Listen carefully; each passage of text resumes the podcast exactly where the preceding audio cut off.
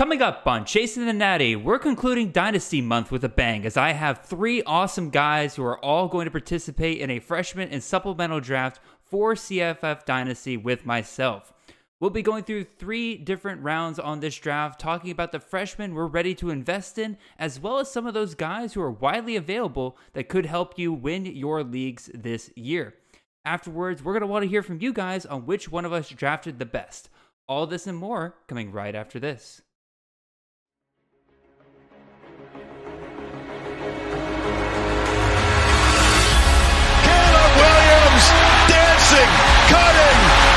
Mesmerizing run by the quarterback.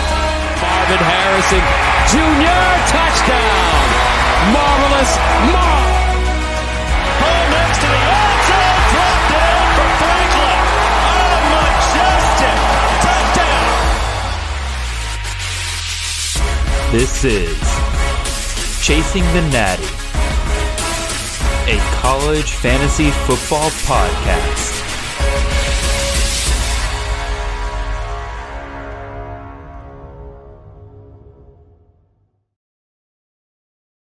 All right, welcome in everybody. This is Jared Palmgren, host of the Chasing Natty podcast. I hope you guys are having a wonderful ride to your work on this Monday morning. Man, it felt good to say that again. It has been way too long, y'all. Uh, really hope you guys enjoyed the last two weeks with Justice, uh, Chris, and Ethan covering the supplemental and freshman players. Again, had some stuff come up in my life. If you've been following my Twitter, you guys know what was kind of going on there and everything. Really appreciate those guys for stepping up as well as shout out to Nate and Brandon, really the entire CFF team over at Campus Again. All of them were pretty much ready to hop on the spot and help me out these last two weeks. So, really, thank you to all of those guys. We're going to kind of accumulate everything that we've been talking about the CFF Dynasty month with a freshman and supplemental draft here today. And in order to do that, I figured, eh, just going back and forth with one person would be kind of boring. Let's go and bring three different people on. So, guys, we got three awesome guys here today. We got Mr. Brandon Sanders, host of the Future Freshman podcast. We got our wonderful Nate Marchese returning. And then, of course, we had to bring on uh, one extra, and that is Mr. Andrew P. Katz from the Burning the Red Shirt podcast. Got a lot of great guys over here for you guys. A lot of great different perspectives coming in here. So, first, I will. Who do I start with here? You know what? I'll start with the guy over there on the left. Brandon, how are you doing today, sir? Yeah, I'm uh, just super excited to be on and uh, just putting some of that stuff that we had to uh, use over the past few weeks over the Future Freshman podcast and seeing where some of these players are going to start to land uh, uncharted territories. I, I'm enjoying this, so it'll be fun. Yeah, the um, supplemental drafts have definitely always been one of the more interesting aspects of CFF because there really isn't just any content out there whatsoever regarding them, and nobody's going to really want to run a mock draft of them out there too often because there's not really a good way to monetize that or anything like that. So this is why we're doing it here. In addition to Brandon, we got again our wonderful Nate Marchese back on the pod. Nate, how you doing tonight, man? I'm great. Uh, I guess it's nice to be back on. I had to dust off the microphone, pull it out of my daughter's toy chest, figure out uh, how this works again. Um, I- am shocked that you got uh, myself and and Andrew on to come on for a, uh, a dynasty mock. This goes against uh, every uh, fiber of my fantasy soul to um, divulge this type of information, but yet here I am, um, gonna gonna give it my best shot here. I literally went up to Andrew and I was just like, "Hey, Andrew, we got a we got a supplemental draft in like two weeks. You want to get a little practice in?" He was just like, "Yeah, sure, why not?" So didn't take that much convincing deep down, I think this is you just trying to uh, get a free answer sheet on uh, what's coming up with our dynasty draft here and over the next month or so. But hey, I think it's. I love I love talking uh, freshman supplemental. So uh, this is this is my favorite format. I love doing dynasty. So I think this is going to be a lot of fun. Alrighty. Speaking well, of the, I, oh, go ahead, Andrew. I was going to introduce yeah, you, but if you just want to talk over me, that's all good, man. No, yeah, I'll, I'll, take it. I'll take it from here. Um, I I didn't really read what your read your invite when you were asking me what I would, what I wanted to be a part of, but I knew that uh, on BTR Burning Red shirt that I was I was looking to drive forward an initiative of trying to get conference previews going, and I knew I needed you to come on for the SEC show. So I was like, whatever Jared needs, like let's do some pro quo here. Um, so get make sure I'm I'm in good with him. Hey man, Uh, I'm, but- I'm okay with that arrangement.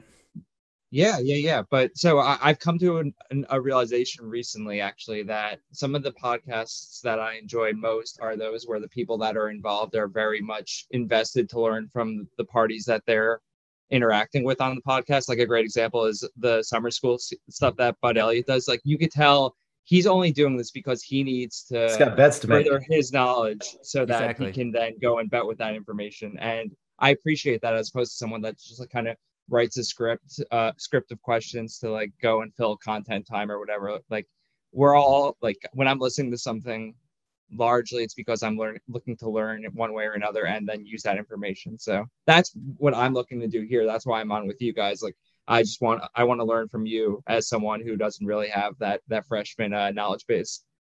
Yeah, and like I I want to do content like this because I I I like Nate. I love CFF Dynasty. I think it's a ton of fun, and I think a lot of people don't really play it because there isn't a ton of content out there to kind of lean on and be and kind of see. Oh, what's what is everybody else kind of thinking? It feels like you're kind of shooting everything in the dark, so it feels a little overwhelming when you get it there. So I'm happy I was able to get all three of you guys on again. All three of you, I've played in leagues with all three of you, and you guys all three have very different ways of going about it. So this really should be a ton of fun. Um, again, Brandon, you got a ton of freshman knowledge. Andrew, like you said, you don't really do freshman, but I get, I get your big on supplemental. And then Nate, uh, you can just be the guy that uh, forgot that there was a draft today, and then you can, and then you got to fly by the seat of your pants. So let's That's have exactly fun. what's happening. Let's have fun with this, y'all. But first, you know what I got to do? Got to give the spiel out here. And uh, sorry, y'all, got to cover your faces here for just this part. If you want to support what we're doing here for college, for college, college fantasy, college fantasy, make sure you go and subscribe to campus2canton.com where we have all of our written content, tools, and everything you need for all of your CFF, C2C, Devy, and even college IDP fantasy needs. Got tons of great stuff coming your way. Make sure you follow myself on Twitter at CFF underscore Jared, as well as the show's Twitter at Chasing the Natty. Definitely got to keep an eye out for that Chasing the Natty Twitter account because we got live drafts coming up here soon, y'all. And that's going to be the place where you're going to want to keep an eye on things in order to be able to sign up for those live drafts on the weekend. So stay tuned for that. If you're watching this on YouTube, make sure you comment, like, and subscribe. All those wonderful things I ask you to do every single week. We do have a goal of hitting 1,000 subscribers by the start of the season, and I think that that should be kicking up here pretty soon. And then if you're listening to this on podcast, make sure you follow, leave those five star reviews wherever you can, and those written reviews if you're on Apple Podcasts. Love seeing those. Shout out to our awesome CFF team over at Campus 2 Canton, where without them, really, we couldn't do half the content that we do here. Again, myself, Nate Marchese, Brandon Sanders, Chris K, Chris Moxley, Ethan Sowers, Justin Leo, uh, or aka Volume Pigs on Twitter, and then Justice as well. All of them are awesome. All right, gentlemen, let's get over to the meat of this. What we're going to do is first things first, I am going to play a. I was going to play a video. There we go. All right. I'm going to play a 100 yard rush video. This is determining our draft order right here. And while this is going, I think we can take a few minutes to just kind of t- discuss before we get into the draft. What's kind of your overall strategy when you get into a freshman and supplemental draft? Like, like we kind of talked about the, at the top of the show, not really much out there. Everybody has their own individual ways they go about it. So, Brandon, we'll start with you over there on the left. What is kind of your overall strategy whenever you go into a freshman supplemental draft? So in the first couple rounds, I always look for um, it's going to pretty much be like we've talked about before, where you're looking for the guys that are going to um, be the biggest difference. So the guys that are going to really, really stand out, whether that's a freshman, whether that's a supplemental player that can kind of impact right away. I'm looking for one that's going to, you know, pretty much be the uh, like the foundation pieces or the future foundation pieces have already got pieces pieces in play. So, say if I'm good at quarterback, then I'm going to look at where my weakness is, and I'm going to shoot for that, for example. But uh, mainly, it's just looking for those studs. You know, those five star kids that are coming in, or it's a big supplemental guy that's going to fall in the first or second rounds. That's who I'm looking for usually in the first few rounds. Gotcha, Nate. What about you, man? What are you looking for in these first couple rounds? Yeah, I mean, when it comes to freshman supplemental, it, it- a lot of it also kind of depends on what my roster configuration looks like. I mean, I'm always absolutely. trying to I'm always trying to win that particular year. So, um I, I do feel like supplementals are becoming more and more uh, of a factor early in drafts just because we are seeing so many D2 type guys transfer up and land in some pretty interesting spots. Um, yeah, I mean, it's just it kind of depends on on what my roster configuration looks like. If I got a lot of if I got a lot of young guys, then you know maybe I I go for some more supplementals and, and vice versa. It just kind of depends on that. Yep. Andrew, what about you, man?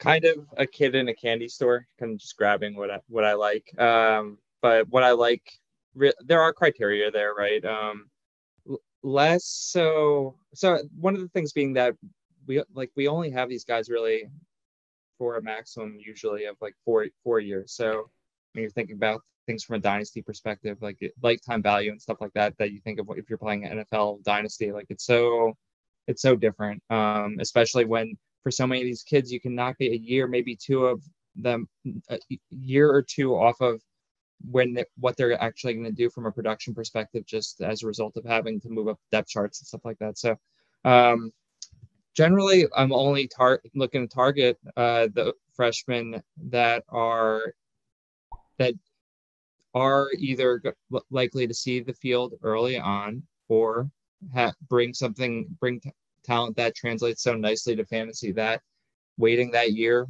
uh, year plus is really likely to pay off and be worth it. Otherwise i think i can kind of move that guy down relative to uh, some more short-term value that i might find through someone who's a little older yeah i think i'm kind of in a similar range or a similar mindset as you andrew where i kind of have a clear elite tier of freshmen that I am willing to target, either because I think that they are going to have an immediate impact or because they're in that beautiful uh, fantasy system, say like Tennessee, Ohio State. Like I'm willing to wait a year or two because I know that when they do eventually get on the p- field, they're going to be fantastic when they do.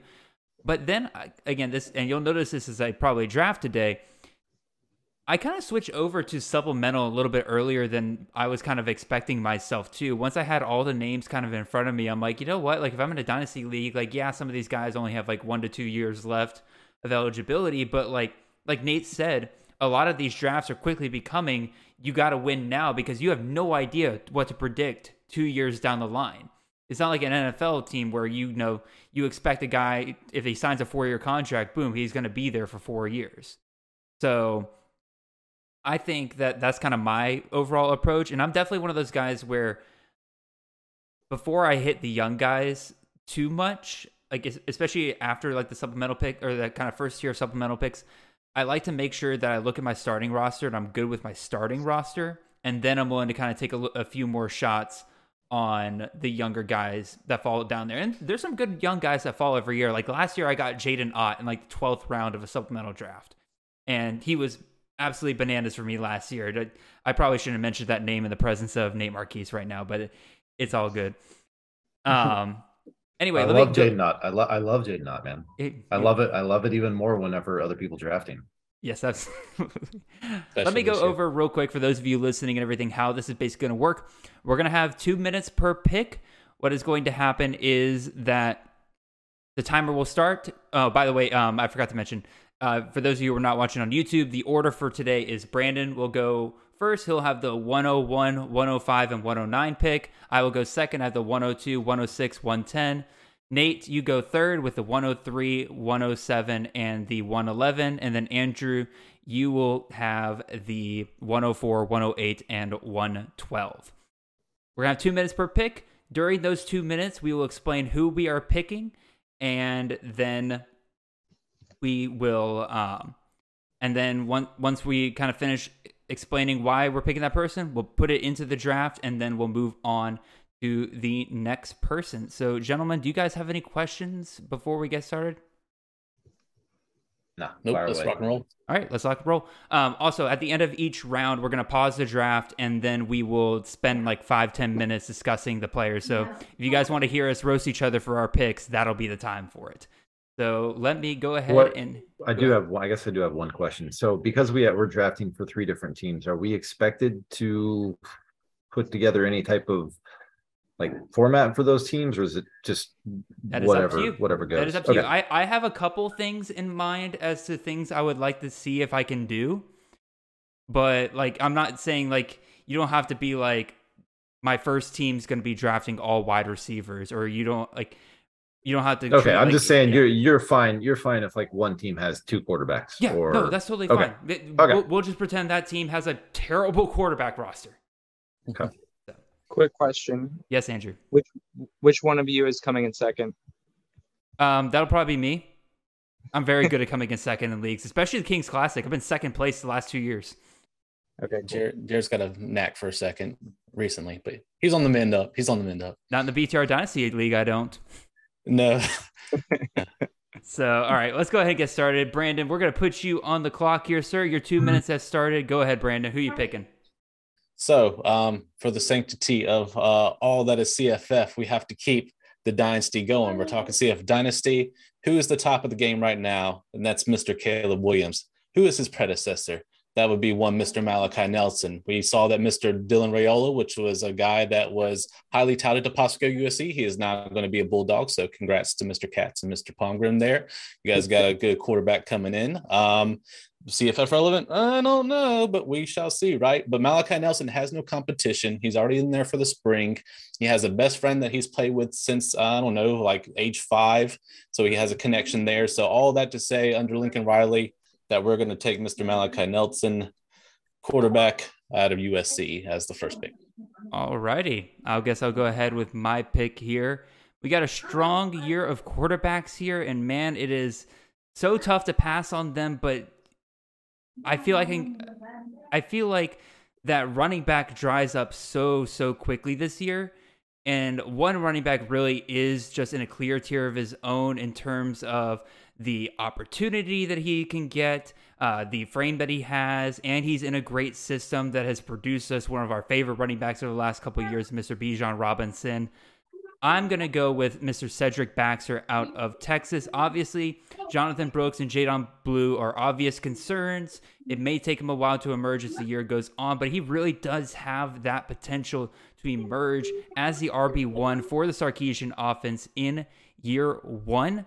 And that to me is worth it, especially since if I am on a running back needy team, I'm not going to get a ton of great guys later. So let's go ahead and take the best running back off the board here. Nate, you're up, man. Awesome. I'm actually happy both you guys took those guys because that means my number one overall player is actually still on the board. So I'm gonna go ahead and take him, and that would be uh the guy that um I guess is gonna start week one for a very fantasy relevant uh system with Chip Kelly. So I, I Yeah, think we're be a gonna go ahead- homer. Be a homer. No, I'm not going to be a homer. I'm taking Dante Moore. I'm taking the guy that this is Oh, let's this go. is my this this I think I I've I've watched tape on a number of guys, uh, not everybody, but a number of them. And Dante Moore, I think, is the best quarterback in this entire class. I think he's I think he's better than Malachi Nelson. Um, I think he's the best. I think he's the most talented quarterback, and I, I think that's shown in what we saw and heard from the spring practices and how he's already competing uh, for first team reps. So, um, and he's got, I'm sure, a very massive, lucrative NIL deal that is going to uh, also put a little pressure on Chip Kelly to go ahead and and uh, do that. So, I'm a big fan of getting guys that are going to uh, potentially start pretty soon. So, I'm going to go ahead and take Dante Moore. All Rest righty. in peace, Collin Sorry. Schlee. Andrew, you're What's up, man. So rest in peace, Right. Collin Schlee. that? So I- I unloaded, I think my my Joe one of my Joe Milton uh Joe Miltons that I have in Dynasty to you, Jared. And Yes, I, you I did. think Uh-oh. that I I without any real practical cause for it, I guess I'm growing a little more pessimistic about him as we get closer to the season. I don't know if he I am too. I don't know if it if it holds up all year, man. Um I guess it was cool. It was fun. It was exciting seeing him in the Orange Bowl. But I want I want Nico in sweatpants. I want that swag. I want him in that system. I want I want it happening on my dynasty team, and I think it's gonna be just it's gonna be awesome. And it could start year one. Um, but that that kind of talent and in that kind of system is the kind of thing that I'm cool waiting for for a year if I have to. All right. Andrew taking Nico Iamaleava there. Brandon, you are back up with your second team. Where are you going with this one? Very man? nice pronunciation, Jared. I have no Let's idea if say, it was Jared, right, but- fantastic job on the last name, sir. That was great.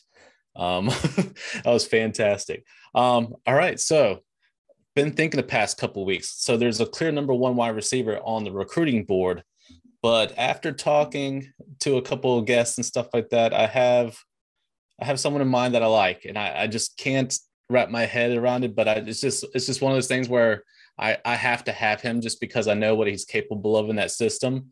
So I'm going to go ahead and I'm going to take Mr. Johntay Cook from Texas as the wide receiver, the new heir apparent. I wonder if I can. Oh wait, I have to change the Oh yeah, team. good call. Good call. I got to change my team as well. Let's let me look that up. This is gonna be great for editing. Sorry, buddy. No, it's all good. Um, Do you guys? Do you Brandon, guys? it's up in uh, the see a, top left, top left corner. Yep, Brandon, I got it. Okay, cool. Do you guys see a path to him getting on the field year one? I think he could You're take one- over the yes. slot. Yeah, I He- actually He's got a he pretty versatile skill set from Yeah, what I could I- tell. I think we've seen enough of Jordan Whittington to know exactly Yeah. what Jordan what Jordan I Whittington yeah, is, and it's yeah. it's just fine, but nothing It's more. okay. Yeah. Yeah. All Cook right. is special. It's my time. Let me talk about the guy I'm going to take. Nate should have gone Homer, man, because I'm going to take I'm going to take your quarterback here. I'm going to take Mr. Jackson Arnold, quarterback out of Oklahoma here. Top heavy quarterback class here just keeps going with Jackson Arnold at Oklahoma, number eight overall player, number four quarterback according to two four seven. Dillon Gabriel, this is likely his last year, and it's already pretty clear that Arnold is the next guy up. I just keep kind of getting flashbacks to Matt Corral at the helm of Jeff Lebby's offense back at Ole Miss, and that was a ton of fun for us back at uh, Ole Miss. Back then, Corral had 3,349 uh, yards, 20 touchdowns, as well as 614 yards and 11 touchdowns on the ground. I don't know if Arnold's really going to be able to put up that kind of rushing production. Maybe Lebby kind of teaches him a bit more to do it. I like the potential of it moving forward here. And quite frankly, again, Dillon Gabriel, I, I think he's a really good quarterback. I think he's good for Oklahoma this year and everything. I don't think it's outside the realm of possibility that if Arnold continues to perform as well as he has, that if Gabriel gets banged up and everything, he could take over and just not look back. So I'm going to go ahead and take Mr. Jackson Arnold as the last of the elite quarterbacks in this freshman class. So, Nate, you're up, sir. Where are you going with this one? Um. Okay. Well, uh, one sooner off the board. That's nice. Um, glad to see him go so early.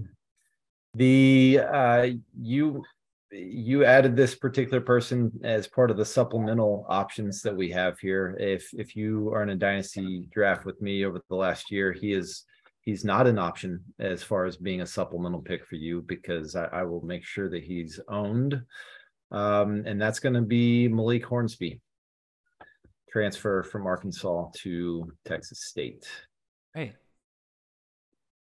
So I should probably mention real quick. Sorry, Andrew, not to cut into your time here and everything, but how we determined the supplemental players was two different criteria. One, they had to be outside the top 500 of players in terms of rostership at the end of 2022. And then the other part of it was I went through each of my dynasty leagues and they had to be available in at least one of them. So that we're not talking about a bunch of guys that are probably relatively owned. Because, like, technically, guys like Jaydon Blue, Jamarion Miller, these are all guys outside the top 500 in rostership in CFF, but they're already rostered in CFF Dynasty leagues. We all knew that. So I went for more guys that were more, a little bit further out and available in my leagues. Andrew, sorry, I took half your time there. Who are you going with? You're fine, dude. There, we'll keep this short and sweet. We'll take a for team two, Andrew P. Katz's team two. We'll go with uh, Zachariah Branch. Get on the field uh, early. It feels like the turnover within USC at the wide receiver position through with portaling and stuff like that, things will be in flux year to year. Um, and while maybe the ceiling just might not be there, just from pure alpha perspective, the way that Lincoln Riley utilizes receivers, um, I'm cool betting on uh, on him to at minimum give me a nice floor across three seasons, and it it from just hearing people that uh, know things about freshmen and smart people I respect talk about him. He sounds pretty awesome, so let's do it. All right, Brandon, you got one minute, 17 seconds to make your pick. Who are you going with, man? So I was actually going to go with Branch. Uh, you know, he's a he's an absolute star, and I think he's going to be uh, a guy to look for for sure. But now that we uh, uh, got that guy out of the way, I'm going to go ahead and take uh, the next piece of the pie that I like. That's actually going to be added from Ohio State. I'm going to take Mr. Brandon Inniss, the freshman coming in. The only reason he hasn't been there in spring, uh, I found out from Matt Bruning, is that you know the his American Heritage football team didn't allow him to. He had to graduate the normal way, so he's coming on summer, and uh, they're saying a lot of great things about him. So I'm going to go ahead and take Mr. Inniss over Mr. Carnell Tate, as I see a faster track for Inniss to actually start over Tate overall. All righty. I think I am going to follow relatively suit here. I'm actually going to go against my big board here because I want to see. I'm starting to get curious as to where guys might go and everything here. But I'll follow your lead, Brandon. I'm going to take the other Ohio State wide receiver here. I'm going to take Mr. Carnell Tate. Had a great spring game, very impressive spring camp, fastest player to ever lose the black stripe out of out of Ohio State. And if you don't know what that means, they have a tradition over there where you're not officially a Buckeye until you lose the black stripe, kind of prove it in practice. He's already lost his. Um, great job from him there. Again, but it also comes down to like, and this is something I like to do with my freshmen and everything. Ohio State is just such a proven uh, system for wide receivers. With Ryan Day through Urban Meyer and everything like that, they have just been producing guys left and right with it. And Carnell Tate and Brandon Inniss, those two really look like that they are going to be that duo for Ohio State kind of moving forward. Third guy as well, we'll get to him later, I would assume. But they this class already seems better than the one they brought in last year. Last year seemed like kind of a no offense to the guys there, but a bunch of duds, guys like Caleb Burton, guys like Caleb Brown. Um, I would say Kojo Antwi and Kyion Grayes neither one of those guys are going to be, you know, your Marvin Harrison Jr., Shea Sens or anything like that. This next crop seems like the much better bet. So I'm going to take advantage of that and go ahead and grab me Carnell Tate here. Nate, you're up, man. Do you guys think the losing the black stripe thing is really weird? It's an Urban Meyer thing. It's a I think it's thing. I think it's weird. I think it's real weird. Like you have to you're already playing spring ball for the team and yet you're not on the team. You have to lose your I don't know. It's just kind of weird. It's kind of creepy. Be a Buckeye. I think it's kind of um, fine. If I'm being it's real, a whatever. Uh, Buckeye man. Buckeyes are Buckeyes are weird. Um okay. poisonous. Yeah. they are. Don't you? Because uh, I'm the one that did the probably the least amount of uh, preparation here, um, and Jared gave me a, a, very what I thought was uh, interesting, sexy list of um, of supplemental guys. And one of my big rules is if I can get two years guaranteed starting in a great system um, out of a dynasty draft pick, uh, you know, potential top ten type production. I'm stoked about it. And um, I think that's what we have with Ja'Quinden Jackson. Is it Ja'Quinden? Yeah, Ja'Quinden. Ja'Quinden, yeah. Um, with Ja'Quinden Jackson there at Utah. Uh, it pains me. I've already drafted over Collin Schlee with Dante Moore. Now I'm about to draft over Jaylon Glover uh, with Ja'Quinden Jackson. But um, that's what we have, man. It's a great system. And this is a guy that I don't think is going to go pro after this year. So uh, we're potentially looking at two years in the system with him. So I uh, I really like that uh, option right there.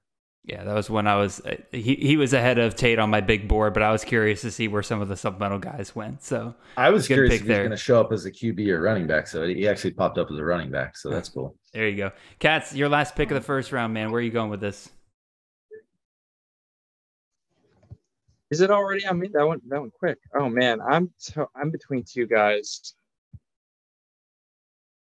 It's tell tough. me both of them. I'll tell you which one's worse. So you can pick that one. No, no, no.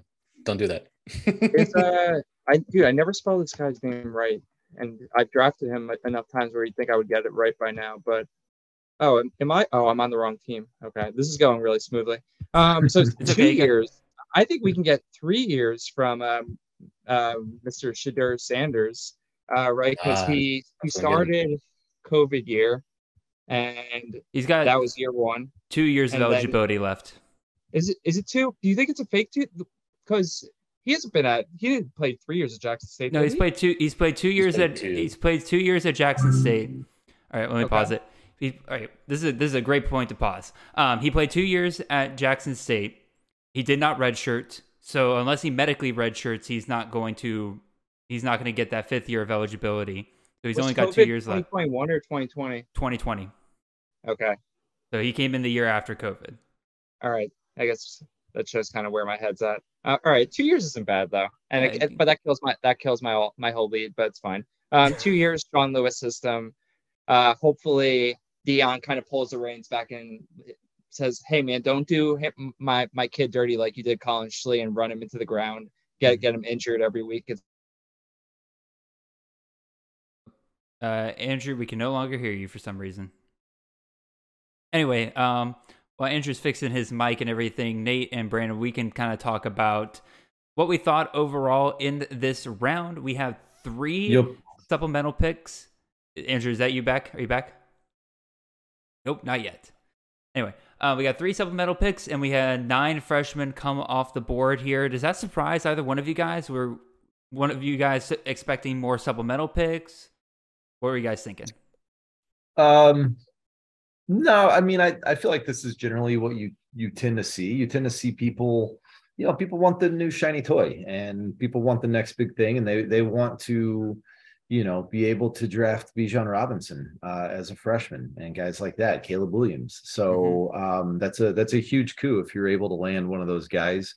Uh, so I get it if people uh, are going after some of the five stars and stuff like that. I would say um you know maybe a, a player or two came off a little bit earlier than i was expecting but for the most part i, I don't think any of these are outrageous uh selections at all in my mind Like who, Nate? Call, call him out. Who, who came off early?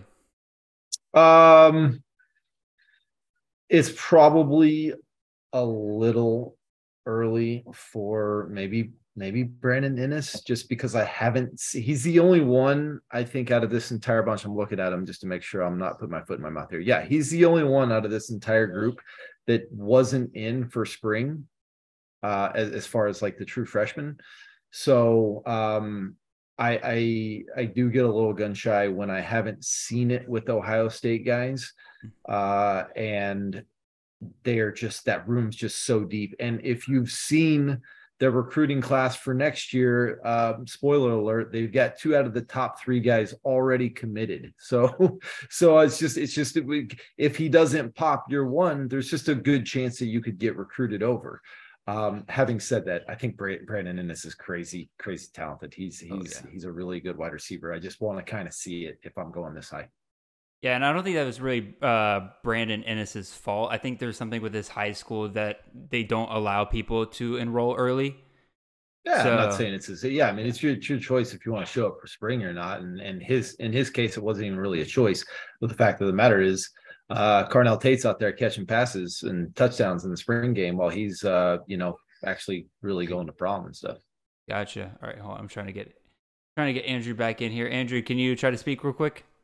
What's up? What's up? All right, perfect. You sound great, man. All right, Andrew, um, what are your do you have any thoughts on the first round and everything? Anybody come off a little earlier than you expected? I well, as you can tell from my my banter, I really wanted Dante Moore uh, for a lot of the reasons that um, Nate articulated.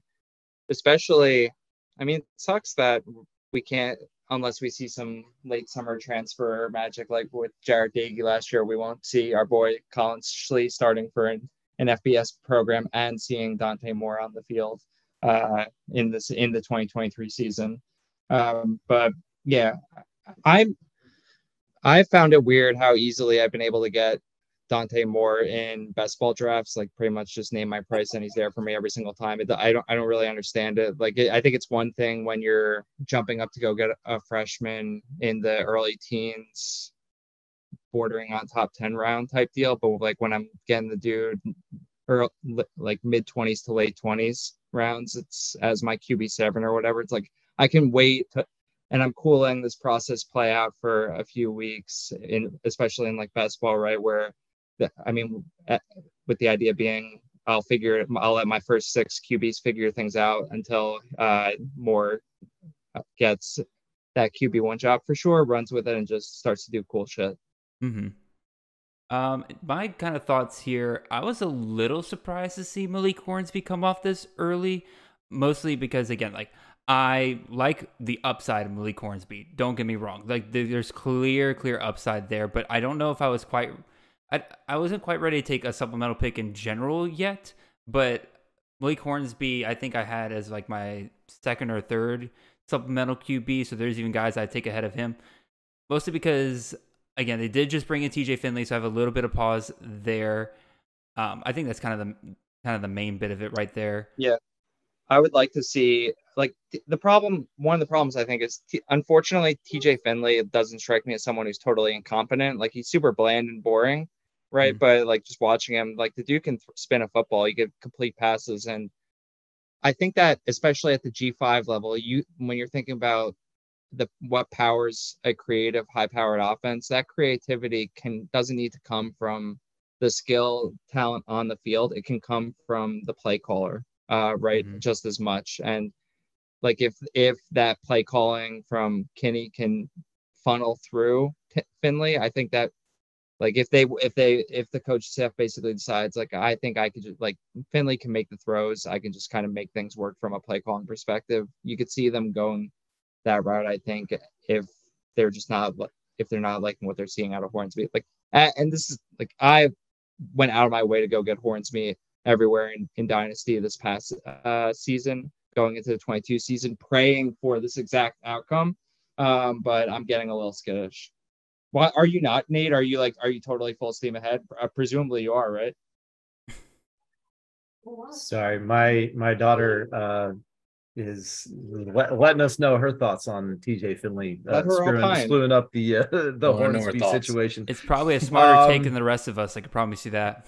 I, I no, I think I think all your guys' points are, are definitely valid. Um, it, now makes it a situation where his his leash is a lot shorter, which mm-hmm. would concern me a little bit because he's a guy that probably needs a little bit longer leash um, to screw up every once in a while uh, in order for us to see some of those fun, fantastic plays that we could expect out of him. Um, but on the other hand, it's like, is TJ Finley really going to be the one that scares you? Because he couldn't, he couldn't beat out Robbie Ashford. He couldn't beat out Max Johnson. I mean, there's there's a lot of really average players he couldn't beat out. Not that Malik Hornsby could potentially beat those guys out too. Um, but it, yeah, I get it. It says something. Uh, the coaching staff went out and added a guy. Uh, they tried to get Castellanos. They ended up with TJ Finley, and that that says something as to where they stand in that QB room. Would have been so much nicer if they brought in Castellanos, right? Just for our purposes yeah. here. I I think it would have been a fun debate. The deal is though is that it, it's basic. It would have been. I, I actually I think it would have actually worried me more if I were a Malik Hornsby owner because he's basically the same player. Mm-hmm. and there's a chance that he could just be the same player, but slightly better. Um, but but uh, I I don't know how exactly TJ Finley fits in, but we'll we'll find out. But yeah, it's a, it's a valid point. I, I could see some of the concerns. Brandon, you've been patiently waiting over there. What are your kind of thoughts on this first round, especially with the freshmen and everything? Is this about what you expected the, the first round to go with some of these guys? Yeah, the way I mean, like I said, we haven't really seen too much, but just uh, talking with people in Slack or just seeing just random mock drafts, whether PJ or someone else is running it. But it's like usually it's Nelson or Morris, or your top uh, quarterback. Then it usually is Baxter. Um, super surprised to see Branch drop to the eighth. That's the first I've seen him outside of the top five, uh, as, far as just talking to people in particular. But that's great. That means if he's becoming more of a value at the end of the rounds, then you could trade back if you got some extra picks. You could, you know, essentially wait on him if you're a guy that's in the eighth or ninth spot. That's uh that's almost like contender uh spot right there between the eight and the twelfth spot. That's usually guys that are vying for the championship each year. So if that can that streak continues, then that's that's awesome. But yeah, this is the first I've seen Hornsby in the first, but I completely understand where uh, where Nate's coming from. And uh, like I said, TJ Finley's not a guy that uh, not all of us are trembling our boots about. So I can see Hornsby doing it. I'm a big fan of Lincoln Perry, who's their running back. He's one of my guys this year. I just think like Texas State is just going to rock and roll this year. So I am a fan of that team this year. So I can understand the Hornsby uh, moving up there, and then seeing Shedeur in the top of the first there is pretty interesting, especially over the a couple of names that haven't been taken just yet. But uh, I do like, you know, Colorado's basically just the Western version of UNC where there's no defense, all offense. So if you can, uh, you know, capitalize on that, I, I completely understand where Katz is coming from, taking Sanders for sure. All right, Brandon. We'll keep it with you, man. I'm going to hit play on the draft and let's go ahead and start the second round here, man. All right. Well, I'm going to take a uh, page right out of Mr. Palmgren's handbook and go systems, systems, systems. And I'm going to take the next uh, installment at running back, Mr. Justice Haynes out of Alabama. Uh, great talent, uh, pretty much setting massive records there in the state of Georgia. Uh, I can see him with a direct path being the next up possibly. I know this year is looking a little bit, um, you know, more like just the the the one uh, was McClellan that's up and running this year. Yeah. That's his turn to uh, be the new Brian Robinson and get drafted by a team in like the fourth, fifth round in the NFL draft, and then he moves on. But Justice Haynes is an absolute stud. Um, but he's more than just a running back. He can catch. He's built like an absolute unit. So people are just not going to stop him. We already seen him a little bit in the spring game, and I think that Coach Saban's going to see that talent and be like, "All right, man, he's he's he's just too good. We got to we got to give him some run." So I'm hoping he starts taking a little bit this year and eventually just takes over completely next year. So I'm going to give Mr. Justice Haynes in the top of the second. I kind of hate you, Brandon, because I was kind of hoping that I was able to get Cedric Baxter and Justice Haynes on the same team here and be like, "Whoa, you can get the you can get the RB one and RB two for this class on the same team." That would be absolutely insane. Nate, you were talking about guys who you could get for if you could get two solid years of a guy. That's great. What if I told you there's a guy available in a lot of dynasty leagues that you could probably get three in a great CFF system the last couple of years? I'm talking about Mitch Griffis, quarterback out of Wake Forest. He's got three years of eligibility left. And yes, Nate, I did double check to make sure that is true because 2020, 2021, he redshirted.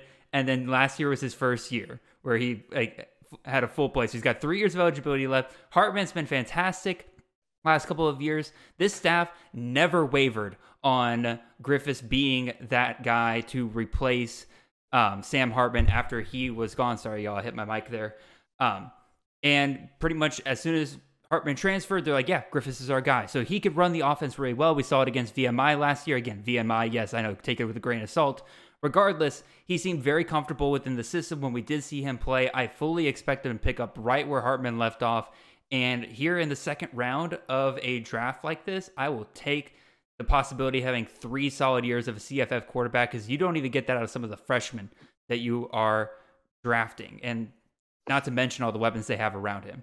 Nate, go ahead, man. Um, yeah, that's an interesting pick. I, um, you are you're 100 percent correct on on his eligibility. Um, I'm kind of torn on a couple a couple of guys here. There's a couple of freshmen that I'm still interested in, and then there's also um, some pretty nice options uh, with the supplemental uh, stuff here. But I, I think that some of those guys will last. I'm going to go ahead and, and take a guy that I think uh, could also. I'm going to pair with Dante Moore here in this team that I think could win the job uh, year one because I think that the guys in front of him are pretty average to below average. I'm not a fan of Le'Veon Moss at all. I think he was so overrated coming out of high school last year. It made no sense to me why people were so excited for him. Uh, so I'm going to take Rueben Owens here. Um, uh, there he is. I'm going to go ahead and take him because I think he's got a, a start year one in that Bobby Petrino um, and Jimbo Fisher uh, offense. It's been uh, quite lucrative for both of those coaching, uh, both those coaches over the years. All right. Andrew, where are you going, I'm a- man? I'm a sucker for a cool re- recruitment story, so Owens was on my radar as well. Uh, but It was I got, I'm gonna cool, cool, interesting. it was, it was, yeah, that- it was all over the place. That's for sure. Money involved, possibly. Who who was the dude who floated the balloon to into outer space to do his commitment? Uh, he was at UCF and then went to Maryland and A and M, and then I I forget his have name. no. Oh, no, He had a cool I'm name. gonna have to look this Um, up later. It was something. I think it was something Richardson, but it doesn't Hmm. matter.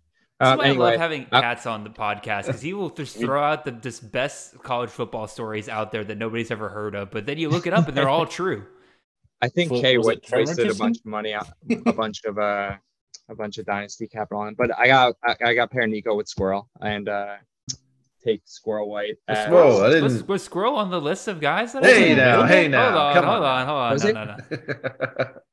No, he, was, he, he, was- he was not because again, been he, round, he is absolutely grabbed in all of my leagues. So try Okay. again, Katz. Try again.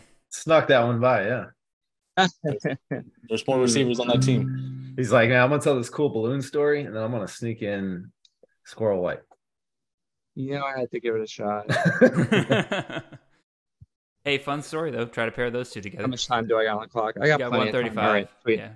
Uh, I, I mean, outside of the whole t- team building concept, and I find a lot of my dynasty rosters looking this way, where uh, it's it's so counter to to how I build redraft, where I usually just wait on quarterback forever. But I, like I look at my dynasty roster, and they're all just clogged up with uh, cool quarterbacks that I love. I don't know if that says less or more about um, how I value these players that I, I always seem to be able to get them in dynasty or not. But um, I mean, I, I could draft, I could draft that way here and just uh, um, a, like so many other people, I'm a sucker for so many of the the quarterbacks in this class for one re- reason or another, whether it's fantasy. Uh,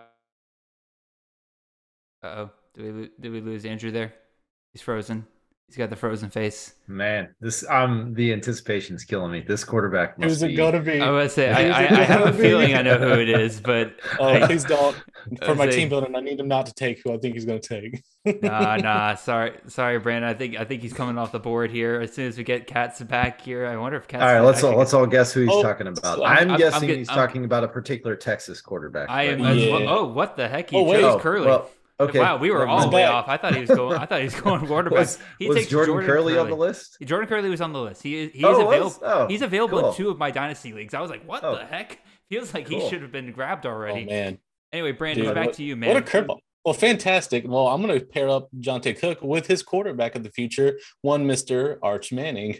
And because whether he's going to stay at Texas or he goes somewhere else, he's going to wind up starting because he's got that Manning money and he's got them sweet training camps. So Arch Manning is my pick at at two five. Andrew, one, I, I see you up there, Andrew. The moment you uh, get a, you start talking again and everything, I'll pin you down here. Um, all right, I'm on the board now. My question is, do I go supplemental again or do I go freshman? Because I got two supplemental picks I really like and two freshmen that I kind of like here. Don't screw up my boy Jackson. I know, I know. he I got needs, he gotta, needs he needs somebody to to make. You plays know for what? him. You know what? I'm gonna um, just because it's an interesting topic of conversation. I'm gonna go with probably my favorite one year rental of the supplemental picks. Just kind of get talking about this and everything like that. To me, this guy, it's it's hard to see how he misses this year. And you're gonna want to grab a guy like this, especially if you're kind of in this middle range. You're looking to take that next step to get yourself a contender status. I'm gonna go with Khaleb Hood, wide receiver out of Georgia Southern. Most people know his partner in crime, Derwin Burgess, but many forget that Hood actually outproduced him by 30 catches and 200 yards last year. Main problem really was the touchdown inequality. Hood had three, Burgess had seven. We saw in the spring game, Davis Brin looks very comfortable with Hood and Burgess as main two options, and Hood, quite frankly, has just been the healthier of the two the last couple of years. So I think it's a no-brainer to grab him this early, especially if you are in a win now mode. This guy's available in a ton of your leagues. Go ahead and grab him. Really, the only downside for him is the fact that this will be his last year of eligibility. So let's just go ahead and grab Khaleb Hood there. Nate, you're on the clock, sir. That surprises me. That that really does surprise me. Um, I I thought there was a particular uh, JUCO wide receiver that you have um, He's fallen coming. in love fallen let's, in let's love not speak with of him right that, now. Let's not speak of him. that has more than one year. That surprises me. You would uh, not have taken ahead of Khaleb Hood. So I think uh, I do think Hood's a better is, is a safer bet than the other receiver you're talking about. Okay, okay. I think Jackson Arnold deserves better. I'm going to be honest with you, but Oh, um, Yes. Dang. Let's let's see here. Um, okay, I'm trying not to say that I'm pairing this guy with Malik Hornsby, but I, I can't stop looking at Malik Hornsby being on this team and thinking how what I would what I would pair with this particular player. But um, let's go ahead and go. Uh, Man, I'm trying to really decide if I want to take one of those. A couple of the one of the freshmen. I was going to take. I was thinking about taking Arch Manning uh, here. To be honest with you, so let's go ahead and go. Um, I'm going to go another supplemental. This is just going to be like my supplemental team. I think is what this is going to be. I'm going to pair Malik Hornsby with um, Syracuse running back uh, LeQuint Allen. It makes you feel better, Nate, I was between him. I was between Allen and Hood. So I think you got Yeah, the better out of uh, the two, possibly. I think you could, yeah, I think you could probably make a case. Um, for one of the freshmen o- over him, or you know, just there there are some nice freshman wide receivers and stuff like that in this class that may have been a better play here. But um, this is this roster is just kind of building as a uh, as a win now type team. I'm kind of throwing throwing the dice out there and saying Hornsby Allen, let's go. All right, Katz, you are back on the clock, sir. Where are you going with this pick? Y'all can hear me, right? Yes, sir. All right, sweet.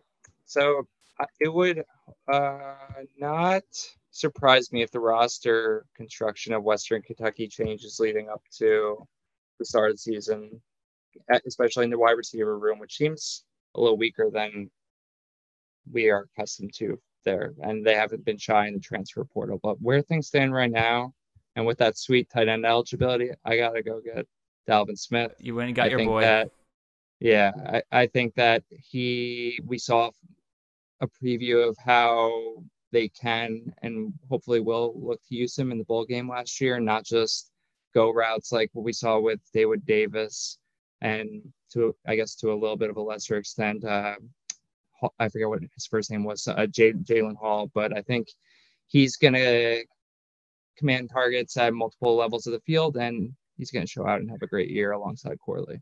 Do you think he plays the boundary? Uh, presumably, right? I mean, But he didn't last year. In, No, in the bowl game, in the bowl year. game, he played slot, and Matheson surprisingly played Really? on the boundary, which was kind of which was kind of weird to me because I'm I'm like, he's got to Yeah. go outside, right? I mean, he's got to just because of his size and and their lack of of, of boundary receivers. the slot I'm so, slot would explain the targets, right? Like slot is this the position Sure. in that system that he. It's what were, what were you gonna say though? was I was gonna say maybe was the position. I don't know. We with Yeah. Arbuckle leaving, but yeah, I, Yeah. I was just gonna say it's amazing that he's got tight end eligibility. Um, know. because It's every great. every every best ball I'm in and and and dynasty he that seems to have been taken away. So that's awesome. If you can get it, man, that's great value right there. All right, Brandon, who are you going with, man? All right. Well, one, I know Katz likes to do that wide receiver tight end combo. He hit me with uh, a certain Rice player a couple years ago that I absolutely adored. Smashed me for like 50 something points. And he thought I was going to tell on him, and I was all for it because I was like, you got to win the game. Fan- dynasty is dynasty, my friends. So that was one of my favorite parts of the year. And I learned, I learned a lot that year. So they used to say, excellent pick, Mr. Katz. But I'm going to go back to the Alabama drawing board. We already talked about him real quick and I'm going to take Mr. Malik Benson, wide Mm. receiver there. Um, I know a lot of people are saying that he may not be in the starting lineup, but I don't see why not, especially with the JUCO talent and stuff like that. I know we don't see a lot of JUCO anymore, but really he's a he's a great talent. It was just the grades that he needed to get up. Finally, he's got the grades to get back to Alabama. He's got the pedigree. Um, I'm a little concerned about the quarterback stuff still, but I feel like he can be a veteran that uh, whichever quarterback starts, that they'll have a veteran presence that they can throw to. So I like Malik Benson here, especially in the second round. That's a good that's a good steal, I think. Yeah, that's just assuming that we- we're getting the Alabama receivers of the past. And I do like Benson a lot as a talent, but there, I think that could definitely blow up in some people's face this year. Again, I'm going outside of my big board just a little bit, going down a little bit. There's three really good freshman wide receivers still on the board here. And really, uh, any one of them I would be happy with here. But I cannot get over the idea of getting not one, but two Ohio State freshman wide receivers onto the same team here. Both of these guys looked really, really good in the spring. And I really think that between Inniss, Tate, and the guy I'm about to draft right here, Ohio State has its next trio of wide receivers they're going to rely on over the next couple of years. And frankly, this last guy, Noah Rogers, to me is the value right now. I really think like he was, he's a higher rated wide receiver than Tate was in the on the recruiting services. Now, again, obviously Tate had a really good spring, so he's probably jumped up a little bit since then. But even still, a whole round difference between these two guys and everything. Noah Rogers is a very talented wide receiver, and he he showed out in the spring game as well. So I'm going to go ahead and take him and have two Ohio State wide receivers of the future on the same team here. That feels great to me. Yeah, and uh, Noah Rogers is also a guy there. He could, if he gets over recruited, like we've seen sometimes, where like we're looking at Kyion Grayes. Uh, me and Matt were talking is like he might never see the field. He might have to transfer out. Like Rogers, with especially like Jeremiah Smith and those guys next year, Rogers got plenty of talent. And so he could easily go back. I like NC State was highly looking at him. The Tar Heels were looking at him. He's one of these higher end North Carolina recruits. So he could be on the move. And if he finds the right spot, if he has to transfer, he would be a good one to get a hold of. So yeah. that's really good value, especially here at the second. All right, Nate, where are you going with this one, man? I'm going to keep the uh, the the freshman and and wide receiver run going for that matter. I'm going to go ahead and take another freshman wide receiver, one that uh, showed out really well in the spring game, and that's uh, Jaden Greathouse over at Notre Dame. Very nice. Um, I I do think that there are some concerns about his just his overall athleticism, uh, but We've got a quarterback there that's shown he can really feed, uh, uh, lock in on a wide receiver and and pepper them with targets. And I'll be honest with you, I mean that that wide receiver room's pretty bleak. Um, year one, let alone for the future. So I, I do think that he can carve out a role there in year one, and uh, and be a, a, a you know big time playmaker for them over the next few years. Alrighty, go ahead and put him in there. Katz, your last pick of the second round, man. Now feels like the proper time where I can uh, disguise homerism for value and go with uh, Roderick Rob- Robinson. I am of the camp that believes that the usage that we've seen amongst Georgia running backs in recent years is a result of just talent and skill set more so than what the team wants to do. If we can get a running back that has that shows that they can should and can command all three downs across and the majority of reps, let's do it. Maybe it's Robinson. All Which right. Robinson do you like better? Oh man. Um, well, I've seen Branson cut, and it's not the prettiest, but oh. he's got a soft spot in my heart. That that dude's awesome. I mean, I've been drafting him a, um, a little bit, but I don't know if he's ever gonna be that guy. Um, so let's move on to the next guy. Maybe it's him. one one one year and just a couple games. We're ready. Let's move on. This has got the same last name. So you just keep the jerseys going. I say Robinson squared going on right now. It's uh it's not Kendall Milton though, is it, Jared? No, I, I do. I am still a believer in Kendall Milton, dude. I just want that man yeah, to stay you are. healthy, yeah, dude. You, you say you are, but you never draft him. You say you are, but I never. Well, again, I, I, think it's gonna be a split. I'm gonna. I still think it's gonna be a split backfield this year to the point where he might not. Um, he's not gonna be fantasy relevant, but at the same time, like I'm, I'm a believer in him being the RB one this year. I think he'll be really good. Um, deep down, I, deep down, I know that's not true. Um, right at the end of the second round, I'll let y'all think for a second here and everything. Uh, just so it's a little bit more organized, I think I'll just ask each of you favorite pick that's not yours and worst pick of the round. So I'll give you guys a minute to think about it while I kind of go through the round as well. I'll I'll just start off. I didn't, even though I know he's only got one year left. I I didn't realize Jordan Curley was in our draft pool. Um, I think I too. And did, uh, I, did, did, I invent him like I did Squirrel? N- no, that's no, Jared said. Well, well, you cut out there for a second. He said you. He said he was good. I just overlooked him. That was due to my lack of preparation. Um, but um, I I like Jordan Curley quite a bit. So if I'm gonna if if I'm gonna draft where I want to win now, which is pretty much every draft I'm in, I I like that pick quite a bit. Thank you. I'm gonna have to say, and again, this is gonna be the anti-homerism coming in here. I think my least favorite pick of the round is Roderick Robinson. I love the talent. I if this is a C to C draft, Andrew, I'd be all over it. I'd be like, that's an incredible pick because I think Roderick Robinson is going to develop into an NFL running back one day. I just think the days of Georgia having, you know, the the Chubbs, the Michels, the Todd Gurley's of the past are relatively over. Again, they just are too stacked at the position. They continue to recruit well at the position every single year. They're going to want to split it between a whole bunch of guys. And even if they are a guy that will monopolize the backfield, most of the time you're going to have to wait one to two years to even see that. And by that point, they could easily be over recruited. It's kind of the same problem you're seeing with Alabama, although I would say Justice Haynes is probably a better running back than I would say anybody on Georgia's roster and that's me saying something because Georgia's got a lot of talented running backs back there. So I think that's probably my least favorite pick of the round. Or, or if you're Kendall Milton, you have to wait four years. A favorite pick of the round. Uh, not gonna. I'm not gonna entertain that, Nate. I'm gonna comment Um. I would say Justice Haynes. Justice again. I'll, I'll just keep the theme going. Again, I do like Justice Haynes a lot. I do think he is going to be a factor in the Bama backfield sooner rather than later. I think he can possibly be the number two running back by year's end. And if Chase McClellan's gone after that point, boom, you got a guy in year two.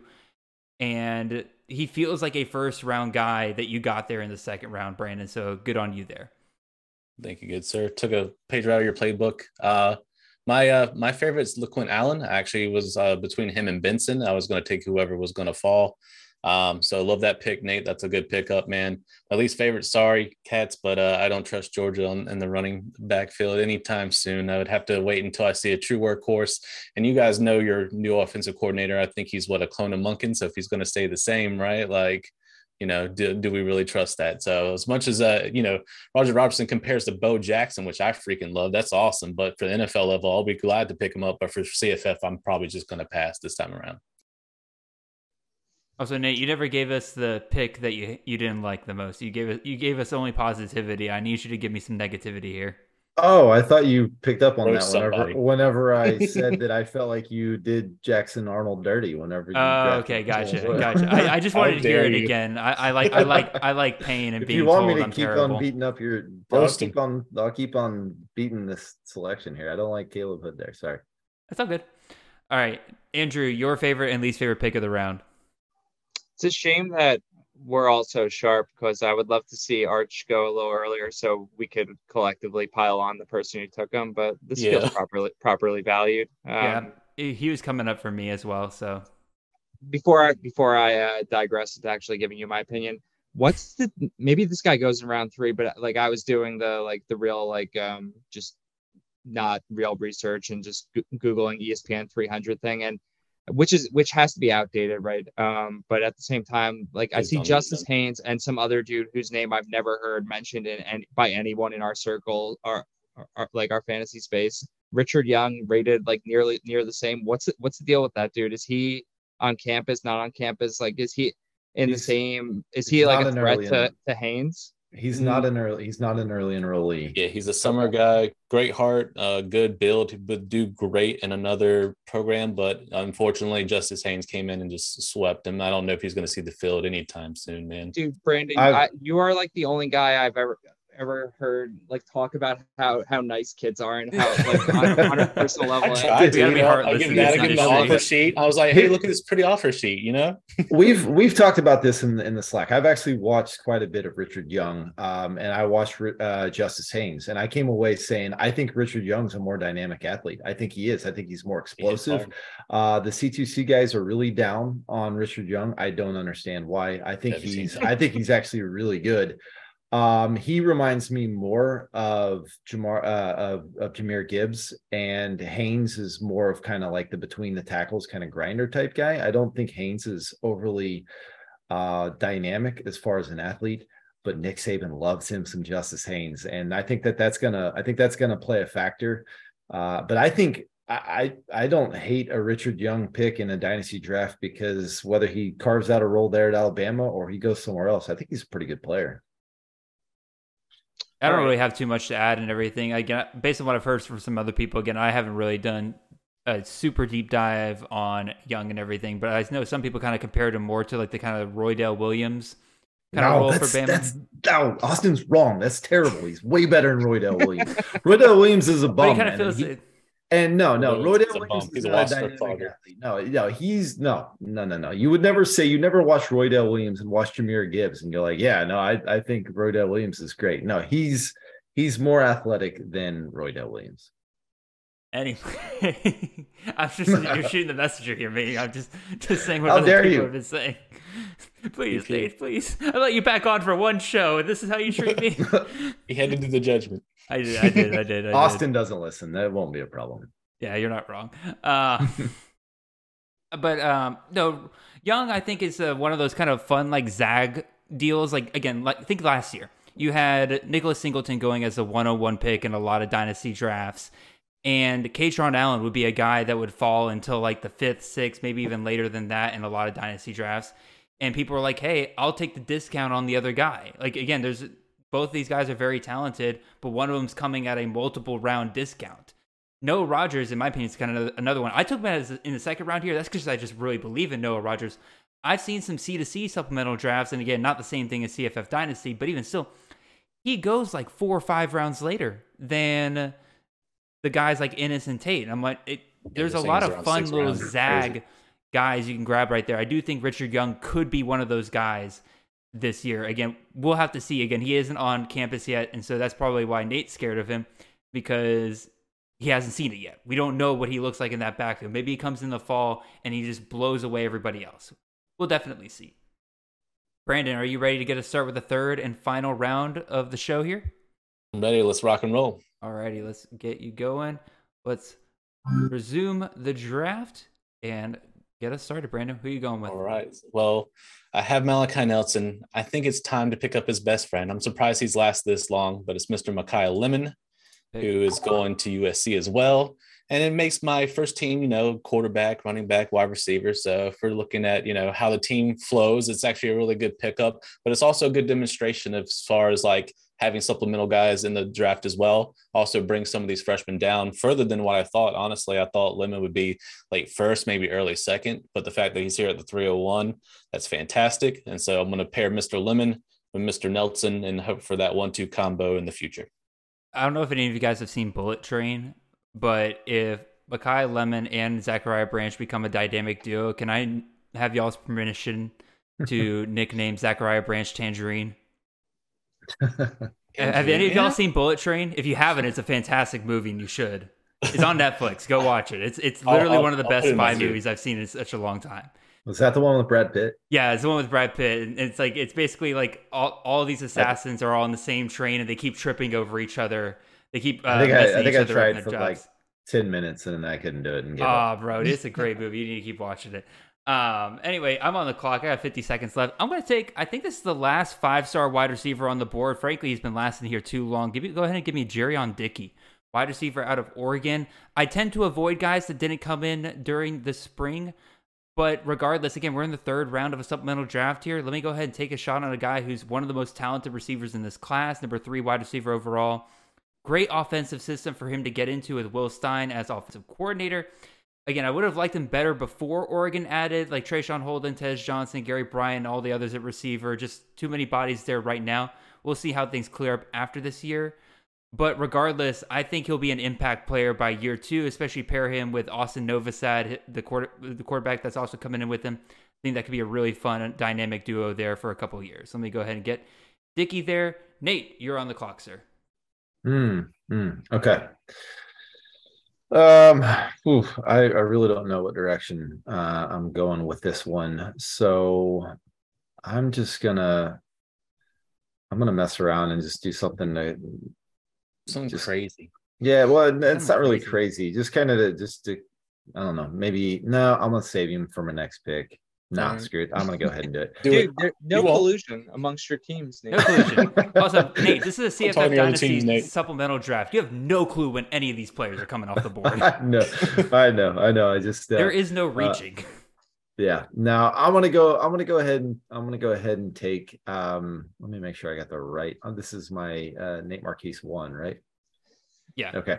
Yep. Yes. Make sure I'm on the right one here. I'm gonna go ahead and take uh, um, DT Sheffield from Washington State, All right. slot receiver. Arbuckle system. Uh, your boy. A little bit of that. A little bit of that was just to take him so that you couldn't take him in a draft. Um, but I'm gonna go ahead and take him here. Um, hype train overload for DT Sheffield, and uh, I'm just gonna, I guess, go ahead and let that train keep on chugging down the uh, tracks. Nate, would it surprise you if I told you that he was the fifth player in my queue right now? Um, no, I feel like I'm gonna try to bully you into the point where you're not gonna take him anymore. So maybe I maybe I can get to the point where you're he's just gonna be totally off the board if I keep talking trash about him in Slack. So Sounds good. Andrew, you're back up, man. What are you doing here? I think we're going to double down on quarterback. I told you I was a sucker for a cool recruiting story. Is he in the system? All right, sweet. I want Austin Mack. Um, that Mm. dude who reclassified from 24 to That is 23. fun. That was a fun pick. Yeah, and that like, dude, I don't. I assume that QB room beyond Penix isn't in great shape with uh the, the lefty kid Huard go deciding he's going to go play for his old coach right at Cal, Cal Poly or whatever. Um, Yeah, so Huard. he's off. The, bo- yeah, so he's off the board, and all the other like maybe I don't I don't know if Dylan Morris is still there, but like He is. We- I, I don't know if he has we- eligibility after this year, but he is still He there. does. seen what that Dylan looks Morris like. could Pull he could be there board. next year, but if Dylan Morris scares you, then no, you got other that's what I'm problems with saying. this pick. Yeah. He's, he's the perfect uh per, the per, I forget what the, the term is but perfect guy to just kind of keep transfers out right and like Mhm. all right and then Mac just steps in and does his thing in the, in the board system No, I think that's a very fun pick. Brandon, you are up, sir. What do you got? I'm going to end it with a Tennessee wide receiver that you can take, and I'm going to take Mr. Nathan Leacock. Uh, great in the spring game. Uh, him and Nico will make a nice pairing together starting next year. Maybe we might even see Leacock this year if there's some injuries. He definitely showed out. So a lot of promise, tall wide receiver, great talent, played right out of Raleigh, so I got to see him. So great, great, great stock there. I'm going to take Mr. Leacock. talk about his personality Yeah, is he, I is he a haven't good got kid, chance Brandon? to talk to him. I've talked to him about a tight end, but that'll be about it. I'm just messing with you dude Ah, man. I got two quarterbacks Dude, here I'm looking at. Go ahead, Nate. Sorry, sorry to interrupt. I was just gonna say, if you guys watch Nathan Leacock's tape, it's wild. You, if you, if you watch it, I watched like five to ten minutes. It's like I give up. I can't tell if this guy's like the greatest wide receiver ever, or if he, or if he's just playing like a pee wee team because it's literally him just running go routes and he's open by like 30 yards every time. And I'm like, I, I get, I'm getting Balls out. nothing from this film. It's hilarious, Alrighty. I perfect fit for the system right? That's I know Exactly. it's, Heupel system, baby. is so good. I'm going to take this team right here, and I am going to double down on this mid tier team, wanting to take that next step. We're going to get another win now guy here to pair with his wide receiver. I'm going to go ahead and take Mr. Davis Brin here at quarterback. Again, last year, Vantry, 600 passing attempts, 27 touchdowns, got a few, uh, got a little bit of production there on the ground. That insane volume is everything you want in a passing quarterback in a CFF, and you could possibly even get it for two years here at Georgia Southern with Davis Brin. Brin's sanity is back, Mr. Katz. he has two years I believe he has two years, um, based on what I Davis can tell. Davis has that's probably one like there. this thing Is one year? Okay, um, I must have one year. miscounted earlier. Then, regardless, win now. Go ahead and take D- Davis Brin. We're going up another level here. Give me Davis Brin to pair with Caleb Hood here, and let's just pretend that Derwin Burgess is already on this dynasty team. Got the whole Georgia Southern offense. Nate, you're back on the clock, sir. Where are you going with this one? Okay, I'm just double checking something. Yeah, okay, just making sure. Um, this is this is my yeah. This is, this is my. I always My have to double check uh, My man. eligibility here because I'm like, man, I feel like this guy's been around for like four years. But this is uh, this is my supplemental crew here. Um, so I'm gonna go ahead and get my last supplemental that I like here. I could go Malik Sherrod at Fresno State, who I think has a chance to take over that role but I'm gonna go in a different route and um, try to find Tyjae Spears' replacement with uh, Ashaad Shady Clayton. I think he's got like four names now, um, but believe it or not, he still has three years of eligibility, and um, I think there's a legit chance that we could get two years of him in that system, which could be kind of fun. So I'm gonna go ahead and keep the um, keep the train rolling on these guys with the supplemental team I got here with Hornsby, LeQuint Allen, and now uh, Clayton. Also, real quick, I wait. Hold, yeah, I, I realized my mistake earlier. I was looking at his uh, Brin's past years, and I thought his 2018 season said 2019. I didn't realize that 2019 was also in there. So yeah, you're right. One year of eligibility left. Yeah, he's a Fine. he's a six year guy. Yeah. All right, Katz. Who are you going with here, man? I so I've I've drafted a good amount of Sherrod at this point, and I, it it wasn't until the other day that I actually looked at how much he weighs, and that kind of scared me a little bit. Like this, the dude's Yeah. like 175, so that gives me like a little bit of pause. But like at the same time, like that shit doesn't matter as much in college as it does in the NFL. So who's to say? Um, but um, let so unlike my other teams, this team could actually use a quarterback. So let's shoot for the moon. Pray he can just do something with his arm and take Bert Emanuel. Damn you! Uh, damn you! Damn you! Damn you! I really wanted to take him with my last pick. Nice. I like that pick. That was sweet. Nicely done. Your Again, your last your last two picks could be incredible or just the worst ever between Austin Mack Mm. and and Bert Emanuel. Yeah. but here's the Yeah, thing with Bert Emanuel, Nate. Again, you're talking about you want two years out of a guy. Bert Emanuel, you could get four because he didn't burn his red shirt last year. He only played in four games. So you get four years of a dual threat Mac quarterback there. That could be a You- ton of fun right there. He's not going pro, so He you is will not. get for you. It's not a not a legit quarterback. years. So, all right, Brandon, you're back on the clock, man. What's your last pick here? All right. So we're going to keep feeding into the narrative. You always look for roommates, you look for best friends, you look for, you know, whatever that you can find, whatever nepotism that's out there. I'm going to take Mr. Tez Johnson out of Oregon. Ooh. Got a pairing with Bo Nix. Um, you know, we saw Chuck Sizzle, aka Charlie Jones, last year. If you got a best friend and he comes plays with you, you play him. So I'm just going to keep that narrative going and keep it pushing for 2023, man. All right. Tez has two years left, by the way. yeah, two years. Oh, he does? Sweet. Mm. Even better. So. I'm going to take one of these guys moving up from the FCS to the Power Five. Could backfire me greatly here because I invested a lot in this system last year and it it burned me badly there. But I'm gonna I'm gonna get hurt again by going for the new guy that has a ton of hype. That's Mr. Drae McCray, wide receiver out of Texas. Tech over there looks to be in that slot where Jerreth Sterns and Malachi Corley have thrived in this system the past couple of years. Drumbeat has been very consistent for him all spring. Obviously, the big question here is that logjam at the slot position for Texas Tech.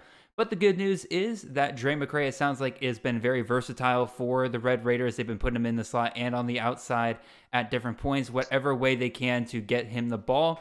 Been the most impressive guy at camp from what it sounds like. So I'm going to take the shot here once again and hope I can get him for two years if he doesn't go pro after this year. Give me Drae McCray there. Nate, your last pick, sir. I thought it was fascinating in the spring game that Drae McCray was playing a boundary position. That just blew my mind. I just did not expect that at all. Um, okay, I'm gonna go ahead and draft. Uh, um, Katz has inspired me. I want to get something fun as far as with some freshmen here, something that's uh, that is the most uh, video game worthy uh, of of the freshmen here, and that is going to be wide receiver Connor Harvey. No, I'm just playing. Uh, there is no Nyckoles Harbor in the Fantrax system right now. Right. So uh, Harby was the closest thing I could find to Harbor. Any cool stuff? So um, I just replaced South- him with another wide receiver tight end from South Carolina who's a freshman. okay. that works.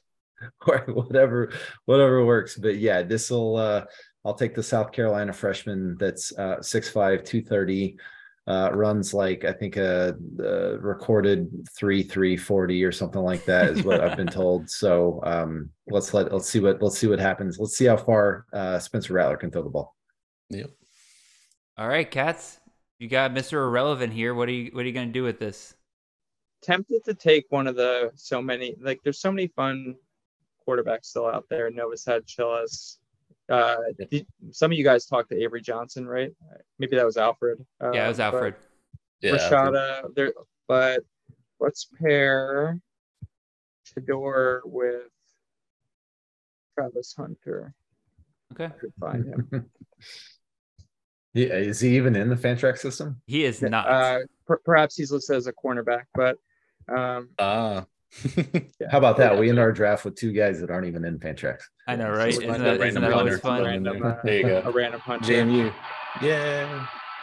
I'm not totally sold on uh, what Colorado's done at wide receiver, especially with them finding a way to run off Jordan Tyson. Um, the South Florida kids are kind of cool, right? But um, Yeah. I don't know if if Hunter can show out. Maybe he just ends up playing uh, wide receiver, and that's where he uses that, those insane skills uh, for the duration of his college career. Alrighty, that finishes the three rounds of the draft. Part of me wants to go another three rounds, but I don't think y'all want to be here till one o'clock in the morning. We'll do the same thing we did the last round and everything.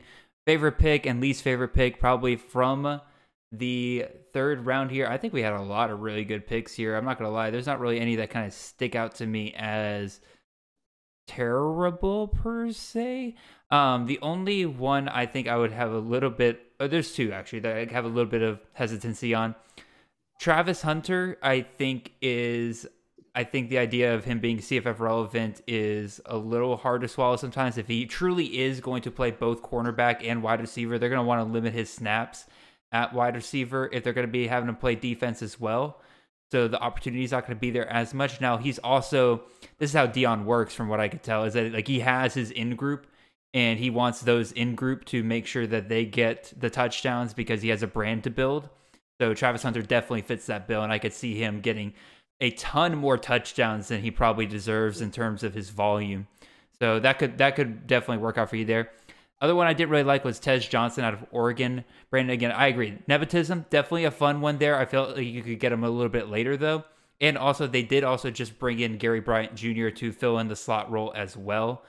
So I think there's a little bit of hesitancy that he will be a clear day one starter by the time the season starts. Other than that, favorite pick, you guys heard me complain about it. Katz, good pick on Bert Emanuel. I was really hoping to grab him in the third round. It's just a fun upside action pick that could pay off dividends for you greatly in playoff time for years to come. So good job there, Katz. Oh, thank you. Kai pontificate next? Yes, you may. Yeah, I the perhaps there were better picks than Travis Hunter in the in the third round, right? But it's um, fine. But I saw Shedeur and I was like, well, dude, let's fucking go. Let's do this. Uh, but anyway, I, I, have, I have some quips with with uh, some of the picks in, in this round. Um, I you you kind of beat me to the punch on Tez Tez Johnson. I don't there there's there's an, enough talent in that wide receiver room where I don't think that he just naturally ascends, even with being boys to the quarterback with the quarterback. To like, I think he's gonna have to fight to get on, get on the field. Yeah, he had a long touchdown in the spring game, but like, some of those talented guys weren't there, weren't playing, et cetera, et cetera. Drae McCray, I think, is interesting. Uh, he's like he is behind Myles Price in the depth chart, and then yeah, you're right. He's like he's splitting time, like he's doing time in multiple positions, right? But he's uh, I think he's like listed as a third X receiver. So who knows what it means from a depth chart perspective? Like I haven't read the the glowing reports, and but and I yeah I, I would buy in, but just I'm I have some level of pause just based on the um, a how they kind of spread things out uh, in year one, and b just I think that he like he, he's not going to necessarily be given a starting role. Um, where was the? I had a third one that I want to talk about too. I'm curious to see how easily uh, our boy who uh, Ben Arbuckle is, a, how easily he's able to find success with his system in, at in year one in the Pac-12. Like the the jump to the P5 for a fun system, I think is is a lot in year one. Um, yes, it was from FCS to Pac-12, right, with the Eric Morris system, but like that system was just like that just played out like garbage in, in, in year one. Maybe Morris just isn't a creative play caller, and maybe the his system is just a lot less likely to translate and find success. But um, and part of it is also that I'm just a hater because like I wasn't first on DT Sheffield, so now I'm I'm gonna fade that dude just to, and hope that it it it, it uh, doesn't work out for everybody else. But um, yeah, for, so in terms of like how I feel about some of those picks. That's that. Uh, you know, I'm down with Prince Brinsanity. I'm trying to get him every single pick, draft that I can uh, from a, a best ball perspective, and I've got him in most of my dynasties as well. So that's the pick that's near to dear, near and dear to my heart here in uh, round three. Yeah, I thought you would like that one, Katz. All right, Brandon, we'll go with you next, man. We're favorite picks, least favorite picks of the round. I'm also on Brinsanity. Uh, Davis Brin to Georgia Southern is fan freaking tastic. I was already liking him last year, but great fit for Georgia Southern. So great job, Jared. I love that pick. Um, uh, I'm worried about Travis Hunter. I'm not gonna lie. Uh, I don't, and I'm not trying to hate on Katz, but I think it's actually dog pile, dog pile, dog pile. No, no, no, no, no. This ain't no dog pile. I'm also, I'm just concerned. Like, if he's gonna play both positions, right? Like, how much at a college level? Like, I know Ironman is played all the time in high school, but we rarely see it in college anymore. Is like, is Travis Hunter really gonna be able to play both positions? all year long before wear and tear happens. And that's what I'm worried about. Like, what if he's playing corner and he tweet, you know I'm saying? Like he could play either position. And just the fact that he's out there 75 or 80% more than the rest of those guys out there, that that concerns me a little bit. So that's the only reason what I have. But Hunter himself as a player, kid's got great talent. He's going to be great NFL talent too. But I'm concerned as far as CFF production, just because I'm worried about him wearing out quickly playing both positions. So that would be my kind of uh my little uh, quip that I have against uh, Travis Hunter. All right, Nate, your favorite Well, and least favorite pick which of the round. Um, I'll start with the bad first. Um, the guy that drafted DT Sheffield, that was stupid. Um, How dare you? uh no i think uh, to to that i do think andrew's point is is interesting because eric morris did struggle there and it does always give me pause whenever the head coach is a defensive guy which which jake dickert is Mhm. at washington state if it doesn't work out um for Arbu- arbuckle like if he doesn't just go bananas with this offensive it's just fine um, and all of a sudden Eric Morris gets North Texas looking really good. Like that's that's got to be a knock for us moving forward on what Washington State's going to look like. And maybe it's Yeah. just not working with Jake Dickert. But um, I'll take my chances with uh, the Ben Arbuckle, Zach Kittley type of um, uh, slot receiver, which which DT Sheffield lines up at. So that that that would be my defense, I guess, to that. Um, I I do think that Austin Max is so so wild. Um, I I couldn't take him here, but I wouldn't knock anybody that would because the dude's like 12 years old, and um, you know he's already he's not even on campus yet because he's he's like a, a junior in high school. But it's it's just crazy because I, I do think it's a perfect system, but what if they do go out and get a transfer? Like if things go really well for Washington this year, they could definitely sell the transfer portal pretty hard, and then that delays Mack's ability to get on the field by another year. That that'd be my only concern there. My other Um, concern is that also Austin Mack is what 17 years old. Like he Yeah. he's coming out a year earlier than most of these other guys, which means that he's technically a year behind in terms of development. So like I do think it'll be one of those things where when most other guys are ready, it'll be their second year. It could be Mack's third year by the time he's fully ready What to take on the what was his rating like in the 2024 uh, class? He's he's a very high four star. Um, Four-star and but I have heard Bud Elliott say that he's one of those guys that if he would have stuck around for his senior year, has the tools that could have played himself into like a five star. Could have been like a top, you know, three to four type guy. The tools are there. He's lanky. I think he's like six six. Yeah, Um, yeah, yeah, he's he's got a he's got a body that needs to get filled out a little bit, but um yeah, I still think it's I, I still think it's it's a it's a really fun situation as, fun as far as um as far as what could happen there. But um I think my I think my favorite again uh, back to Andrew here is is Bert Emanuel. It's it's a it's a YOLO pick. I mean, he could lose that job and and not win, but it's a situation where if this were a real draft, you could take Bert Emanuel here and maybe in the next few rounds back it up with Bauer just to uh, Yeah, feel confident that you've locked up that room. And yeah, I mean, if Bert Emanuel works out, I mean, who knows? You could get four years of uh, some pretty interesting production out of a guy that can run like crazy there. Alrighty. Um, before we finish up here, y'all, I want to throw a couple names out here that I have on my big board that I'm kind of surprised didn't come off in the draft. And I guess I'll just kind of throw. You want me to throw one name at a time out there, or you want me to throw multiple names out? What do you guys want? Give us all, all out. list them. All right. Um, first name I got here, Justin Lockhart, wide receiver out of San Jose State, two years of eligibility, taking over for Elijah Cooks. I didn't know he was on the list. He didn't was know on the list. I, I, I, I had him listed. Is it? Damn it. I missed it. So yeah, Justin Lockhart was there. Um, John Lee Eldridge, running back out of Air Force, one year rental kind of guy. Um, Devin Voisin, wide receiver out of South Alabama. He was on the list. Uh, Chase Roberts, BYU. I can see why you guys were totally sold on him. I, I like him a lot. Terrell Vaughn, wide receiver out of Utah State. Sedrick, uh, Sedrick Alexander, running back out of Vanderbilt. That's one of my boys, so I don't blame y'all for not taking him. Austin Novosad, quarterback at Oregon. Uh, and then yeah, those are kind of the main guys that were on my list that were. who's your favorite Who's my favorite? of those? Oh, Justin Lockhart, pretty easily. Like Okay. he, he he would have been my next pick had we gone another bit. Yeah, I would have took him had I seen him actually on the list. That was my bad. Yeah, I, could- probably I, I probably would have taken him over Shady Clayton. Yeah, it, it was between Jerry McCray and Justin Lockhart for um, those two. And honestly, like given the fact that like Andrew's right, there isn't. It's McCray. I think is super talented. I think could be a lot of fun at Texas Tech, but Lockhart for lack of better terms, has it kind of locked in in terms of like he will be one of the outside starting wide receivers for San Jose State. Most of the competitions left him, like Braddock, Hamilton, Ross, all those guys transferred out pretty much. Um, and it seems like a very nice candidate for an easy thousand yards. I probably should have taken him over McCray. So, yeah, I would say my concern with Eldridge, while that could be fun if he does go ahead and take that um, take that that fullback or whatever whatever they call it there at Air Force that gets you know the the 400 carries a year or yeah. whatever position. But I, I, don't know that it's guaranteed that he that he gets it.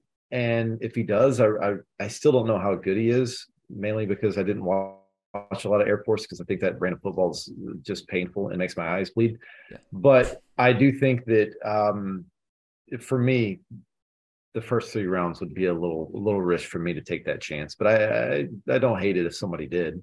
Well, again, Nate, I, you talked about like you said you like you like to grab guys that are going to help you win now and everything like that. Yeah. Is, does that yeah. still apply to kind of one year rentals like this, or are you still kind of waiting till later to try to grab those guys?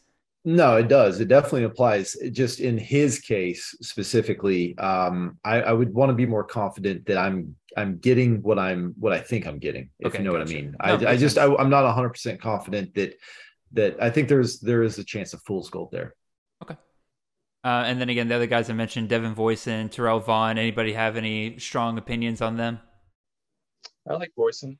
I think that he's most likely to uh, be the outside WR1 in that, that offense, right? Um, just so I think Florence, Florence ceiling are there. We've already kind of seen it uh, as well from a production standpoint last year. So out of all of them, I think even though I've got I oh, we lost spot for one, I think it would be between the two of them uh, for, for me. Uh, who was who was the second one you said? Terrell Vaughn. Oh yeah. Oh yeah, yeah. Terrell Vaughn's a good one because he, yeah. I, I don't know what his eligibility is, but he, one he year. could be fun this year. Yeah, he has one year of eligibility remaining. I, again, I, I, I tried, Nate. I really tried to, to get these guys' eligibility right before this show. Jaden uh, was Jaden Rashada was one that was still left on my um and and I'll be honest with you guys, I Maalik Murphy. What if? What, what if? yeah what what, what if? I mean, we know we know there's definitely going to be a new quarterback at Texas next year. Um, I think that's uh, pretty much 100 percent true. Uh, but it seems like he's definitely the QB two there right now. What if Sark gives a couple of middle fingers to the donors and says, "I'm going with my guy that I think wins me uh, the best chance to compete in the SEC year one." So I, mean, I don't know. That's why I am so hesitant to take Arch. It's like he didn't do I, what he was supposed to do. He didn't become the clear QB two by the end of spring. I think the beauty for both of them is there's still going to be a starter somewhere next year. Exactly. One of them will be yep. the starter for Texas. The other one will be the starter at Ole Miss or Washington or mm-hmm. whatever. I, I, think that there's right. I think that there's options for both of them, even if they don't win. Neither one of them sit in the bench next year. Arch Manning, so there's, there's transfer no quarterback of, for Alabama there's no hope it of Maalik Murphy following the trend of JRP and Hornsby and going from like t- two down to a G5 and fulfilling that prophecy a year out. Like he's too. No, good. that's not going to happen. Um, yeah. Flor- Florida was trying to poach Murphy apparently, so I bet you he'll find a power five. Yeah, he had job. too many. It sounds like he had way too many suitors this um this transfer portal season to be like, yeah, I'm gonna go to San Marcos, Texas, and and yeah. car- carve it up with GJ Kinne in year one and his total re- turnaround for the joke of a program that Spavital left it in. Yeah, that's what I want to do. All right, any of these other guys? Again, you guys we pretty much covered most of the guys. I had some honorable mentions at the very bottom, but we don't really need to talk about all those guys. Um, yeah, I think that pretty much will wrap up the show and everything. Guys, that was awesome. Everybody out there, I will post the full results of this draft on Twitter pretty much after this episode comes out on Monday. Gentlemen, really appreciate all of you guys coming out here. Again, I know it's late. I know it's kind of in the middle of the week when we're recording this and everything, but it was an awesome show. Great way to end CFF Dynasty Month and everything. I know some of us have some of us have supplemental drafts as early as next week. Brandon and Andrew, we got our blue bloods next week, so that that should be a ton Excited. of fun. So yeah, pretty much. Again, it's late. I'm I'm the, the tea's wearing off. I'm I'm, I'm I, I had some tea before the show. The tea the tea is starting to wear off. Really appreciate all of you guys listening. It has been an awesome show. Look forward to all the content we got bringing it up for you guys here in the future. Really appreciate you guys and hope you have a wonderful and blessed day.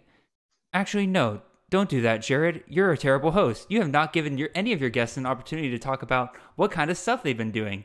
So, real quick, everybody, Brandon, one minute or less, what are you working on and what can people expect from you in the Future Freshman podcast? Yeah, so if you haven't left yet, go check out the Future Freshman podcast.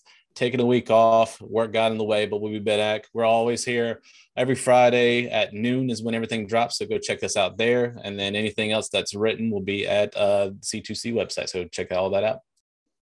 All right, Andrew, what what are you guys working on over there with the BTR?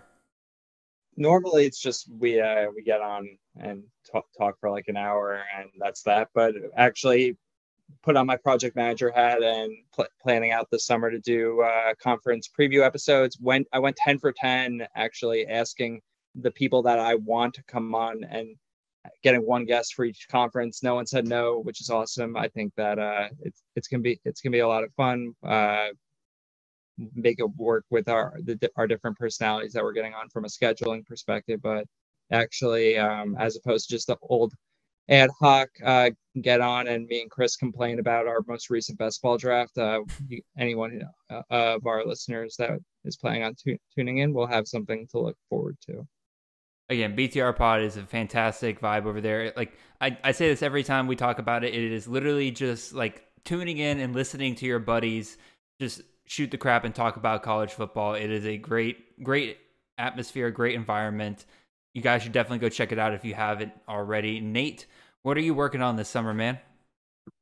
Mostly just listening to uh, all your guys' podcasts, uh, listening to future freshmen, finding out what the big fish, uh, small pond guys are going to be out there and, and and burning the red shirt, and obviously chasing the natties. So you guys all all do a fantastic job with that. Um, I don't know. Other than that, I'm I'm I'm really compared to everybody else in our group uh, at uh, at the CFF side of things. I'm really behind with my teams that I've signed up for for the uh, CFF guide. Are there any so left? I, I, feel like I, probably, I feel like Moxley took all of them. For, yeah, yeah Mox's a beast, man. uh, just the teams I'm very familiar with in the in the Big Twelve. So, uh, yeah, that'll that'll be what I'm what I'm pretty much working on. I'm sure that uh, there'll be some more articles coming out. In case you guys missed it, I, I, I recently released the uh, stock up, stock down reports uh, post spring. So um, you guys can go to uh, uh, campus2canton.com and and check that out. Yeah, speaking of that CFF guy, we're hard at work getting that done. We're pretty much almost done with the team profiles. I think we got a few teams left over that I'm going to try to knock out over the next couple of days, if there are any left. Again, thank you, Mox. You're you're a wonderful human being who knocks out pretty much half the teams. Great job, man. Um, and then we'll get started on the player profiles, and we got a lot of other great stuff. We're shooting for that 4th of July weekend. July 1st is our target release date, so be on the lookout for that. Only $20, and quite frankly, it is the most in depth guide out there for college fantasy football that you can get your hands on. Again, you could get that for only 20 bucks. It's an absolute, absolute steal. So be on the lookout for that. Now I can tell everybody here have a wonderful and blessed day, and we'll see you guys next week.